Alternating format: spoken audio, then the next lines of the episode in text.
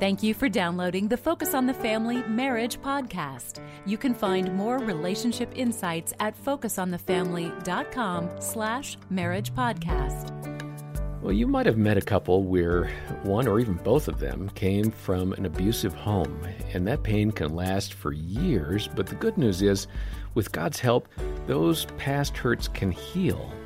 I'm John Fuller, along with my friends and Focus colleagues Greg and Erin Smalley. They're in charge of our marriage department here at Focus. And Erin, you counsel with a lot of couples. How often do you see a couple where there's a struggle because there's a past, mm-hmm. uh, an abusive parent or a relative, and they've never really healed. Mm-hmm. Well, I would say all the time that really? I, I, meet people. Maybe it wasn't like a physical abuse or neglect, but we've all been impacted by our human parents. That maybe there was a need that was not met, that was supposed to be met as a child. Maybe it was something that was said to us that we internalized. Just the other day, I was working with a couple, and he had a huge reaction whenever she came, when his wife would come to him and just try to gently confront him about something. Huge reaction. And so we began talking about what did that look like for you when you got in trouble mm. growing up? Well, this whole story unraveled of how he was spanked consistently at school for things he didn't really do. But then if he got spanked at school, he got spanked at home. And so there was this whole story there. So there's a difference between, we call it big T trauma, like major events, abuse, neglect, or small t traumas. Things were said to us, things didn't happen as they were supposed to. Mm-hmm. Both have an impact. So it's just recognizing we have the opportunity as individuals. These things will surface in our relationship. So as they surface, I just encourage people, you know, take a look at it. Is it something I can go in and talk to a licensed Christian counselor about? and start healing and yeah. seeking freedom. Well, and some of the best uh, people I know at looking at your past and coming to terms with it and how it impacts today um, would be Milan and Kay Yerkovich. Mm. They've written about this in their book uh, about love styles, and we're going to hear from them now um, as we talk uh, a little bit further about these love styles. In previous episodes, we've covered the avoider and the pleaser. Here's Jim Daly talking about the three other main styles of love. Let's also cover the uh, vacillator controller victim. So hit those characteristics as well. Okay. The vacillator is the protester. Um, they protest the lack of ideal. They like things to be ideal because if it's ideal, then they don't have to feel any difficult emotions. And the ones they feel the most, they have strong feelings inside and they can pretty well describe them to you. But they're usually around themes of disappointment, abandonment. You let them down. You didn't see them. You didn't say the right thing. You didn't say it the right way. So the vacillator is expressing this to those around them. Yes. Mm. Okay. Yes. Ang- angrily. Angrily. Okay. So they they kind of go from all good to all bad. So if they're in a good mood and their I, their ideal is being met, they can be so much fun and lovely to be around and wonderful um, company. But if something disappoints them, they can flip moods really quickly.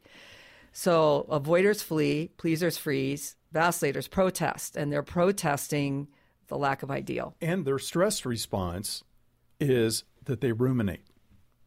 So when they are stressed, they ruminate on what just happened and they feel bad about that and they think, what just happened back there? Mm. Why did that happen? Why did that person say that? Why did that person not look at me? Why did this person give that person a hug and ignore me when I walked by? Hmm. Yeah. Uh, why, why, why, why, why? And so they ruminate. And so that is their stress response. And then they lash out because they're upset with whoever spoiled the situation. Yeah. And it really is a release of anxiety. It is. And tension. And tension. And a vacillator will tell you, I feel better after I vent. Right. But no one else feels better. There's a yeah a field of disaster. Right, and they, around. they don't yeah. really realize they're dumping a lot of anxiety in that vent. Yeah. yeah.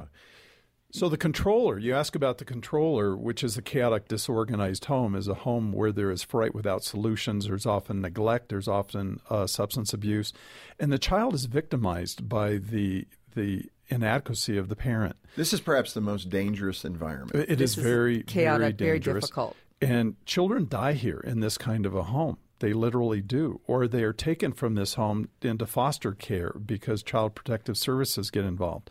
But this child is not regulated by the parents, they're dysregulated by the parents. Hmm. So when they're agitated, they I had a man in my office one day who said, When I was 14, my dad handed me a bottle of wine and said, Here, this will help take all the bad feelings away. 14 year old kid, the dad handed him that because that's all the dad knew how to do to manage the distress that was felt in the and home. That's what he did. Obviously. That's what he did. Yeah. Because these homes are filled with addictions and they're also filled with dysregulated emotions and behaviors. So if you came from this home, you might become a controller, and controllers get very stressed when things are not predictable to them. Yes. If they can't tell you what's going to happen right now, they get very agitated and they want to put things back into a place where they can manage it and then they protest just like the uh, vacillator, but they're not protesting a lack of ideal. They're protesting a lack of conformity. Yes. And then they will be very angry at people until they step back in line.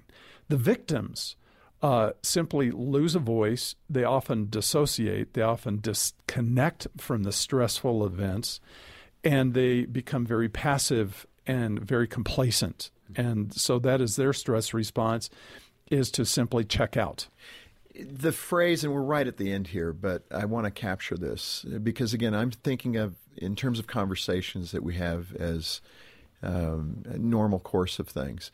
Uh, when we describe a, a, young woman who always chooses the bad guy, mm-hmm. is that typically, and I know this is fraught with danger, but is that typically a person that may come from a victim background where she's making those kind of choices. She's seeking out someone who is harsh. Yes. Well, it's not a conscious thing. But, right, right, exactly. But victims do learn to tolerate the intolerable, and the intolerable is normal to them. It's comforting. It's I wouldn't say it's comforting, but it's, it's predictable. It's predictable. And when they go to marry, you know, the victim is going to be attracted to someone who is going to take charge and uh, be just like the parent that was in charge in their family. Yeah. And most often in these chaotic homes, there's a very dominant parent and a very passive parent. Right. And so they will replicate that model mm. in their marriage. Mm. Well, you guys, we have really cracked it open. I mean, this is the start. I think we've done a good job on the first day to paint the picture for the listeners. Let's come back next time and delve a little more into the marriage application of this, how those combinations work, uh, things that people can do to uh, make the observation of where they're at and then what steps they can take to begin to grow in Christ. Can we do that? Absolutely. That sounds great. Well, it's really insightful stuff. And Greg, go ahead and speak to the person listening who's from an abusive home. Offer them some hope if you can. Yeah, first of all, as an adult now, boy, you have so much power and control around your healing. You know, as kids, when we're abused, we have very, very limited coping mechanisms, um, few if any. And that's why you see for a lot of kids who experience abuse, they, they learn to do life through with walls. Like you, you're hurting me, I don't know what to do, so I'm gonna build a wall. They carry that into their relationship. And again, the good news is as an adult, you don't have to use those same coping mechanisms and and you've got a lot of power and and can heal from this and yet it's going to take a whole lot of work which is okay and you've got to find the right christian counselor to kind of help you walk you know that path and that journey mm. out but the good news is you're an adult and yeah. and you can recover and not saying the scars will go away they'll be there but man god is going to show you different ways of coping in relationships and how you've benefited because God promises mm-hmm. that when we go through these hard times, He's going to give us something. There's a lot there mm-hmm. that, that you can learn. Well, and there's such an opportunity to walk through this together. And just having your spouse walk with you through that healing is healing. It's amazing the power of having someone enter in with you and being caring and kind and compassionate while you're digging up some of this painful yeah. stuff. And you're not by yourself. You're not by yourself. And just to have someone present is so healing. Well, I just this morning had coffee with somebody and we were talking about some childhood wounds. And I said, Well, what are you going to do if that person never comes around? I mean, you've got to, at some level, kind of to your point, Greg, you've got to, at some level, learn to forgive that person right. and move on. I mean, you can be upset now. That's all fine and that's reasonable, but you got to now deal with it and take responsibility for your response to that situation and, and that neglect. Well, and, and that's the hope. The hope is now, as an adult, I have many more um, ways that I can deal with this that are healthy. Yeah. Maybe the ways that I learned when I was younger, that's not working out in my marriage and my relationships anymore. But the hope is that I'm strong. I have the power. It's not dependent upon this other person ever acknowledging or doing anything. I can go get help.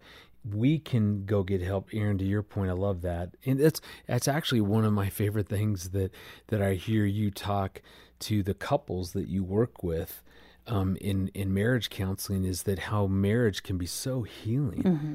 And I, I don't know, think I ever really thought about well, that until and, you started saying yeah, that. Yeah, and does it surprise you that God created this amazing thing called marriage, that He would utilize it to bring healing both to the individual hearts, but that we can heal the marriage together with Him at the center of it?